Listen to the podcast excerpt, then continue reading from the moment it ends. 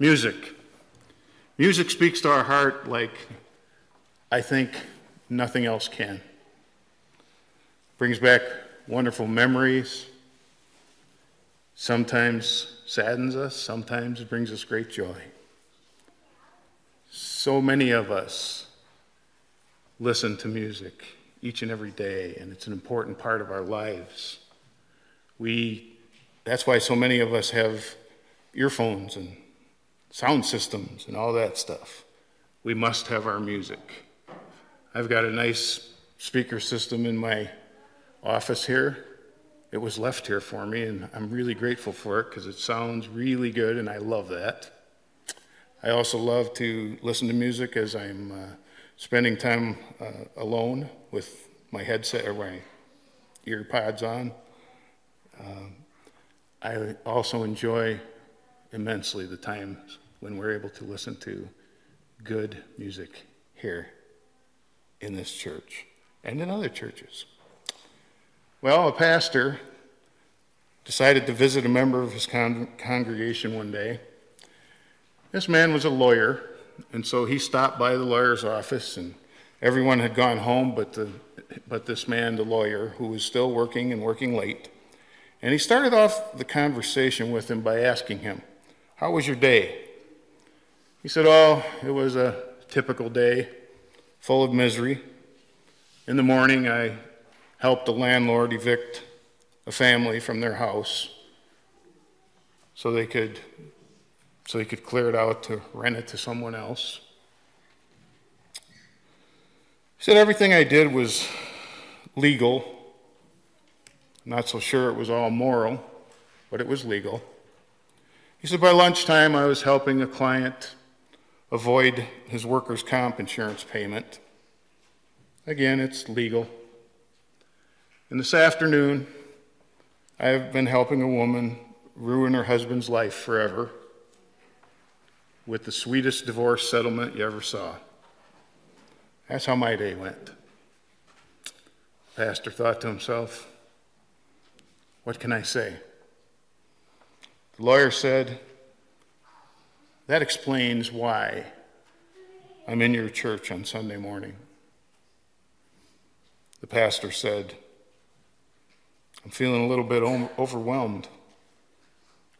I can't even think of what on earth I could say to you or that I might say to you in a sermon on a Sunday morning that might help you. And he said, Oh, Pastor, you don't have to preach a sermon. I don't get any ideas. he said, It's the music. I go a whole week with very little beauty, very little good until Sunday. And then Sunday rolls around, and oftentimes when the choir sings, for me, it's the difference between life and death. I do enjoy it so. That may be true for some of you. There are some Sundays when I'm sure the music speaks to your heart as nothing else can. That's why the angels sang and continue to sing in the heavens. That's why they sang when Christ was born. That's why when Mary found out she was pregnant with the Messiah, she broke out in a song. Music can change the world. We sometimes forget the power of music. Music has charms to soothe the savage beast, the poet William Congreve wrote and it's true. If any of you are country music fans, you recognize the name Travis Tritt. Yeah, I see some heads bobbing. Like many country music stars, Travis Tritt spent a lot of years playing in out of the way beer joints before he ever made it big. And he says that in many of those bars, there were, they were kind of dangerous places, and drunk fans would start fights over stupid little things. But he said that he found a way to keep the peace and to calm things down. Anytime it would get too rowdy, he said, he would stop what he was doing and he would sing Silent Night. Here's how he put it quote, Silent Night proved to be my all time lifesaver. Just when the bar fights started getting out of hand, when bikers were reaching for the pool cues and rednecks were heading for the gun rack, I'd start playing Silent Night. It could be the middle of July. I didn't care. Sometimes I swear some of those rowdy bikers would stop and start crying when they heard that song. And they would stand there and watch me sweat and play a Christmas carol for them. Music can do that. It can calm a crowd, or it can speak of the hopes of desperate people who are in need of hope. This year, let's see, it'll celebrate, I believe it was about uh, in 1961 that the Berlin Wall was built. The purpose of the Berlin Wall was to keep the East Germans from escaping to the West. And it did do that for about 28 years. And then, on November 9th of 1989, it was destroyed. It was torn down as quick as it was built. And its destruction was celebrated around the world. Well, months before that wall came down, the citizens of Leipzig in East Germany decided to peacefully protest the imprisonment that they felt behind that wall. Their movement was called the Velvet Revolution. It was a very unusual protest movement. You see, on every Monday night, a large group of citizens of Leipzig would gather at a local church to sing. That's all. Just to sing and pray. But an amazing thing happened. In just two months, their numbers grew from 1,000 people to over 300,000 people gathering together. Someone asked a military officer why they didn't silence that protest like they had so many others.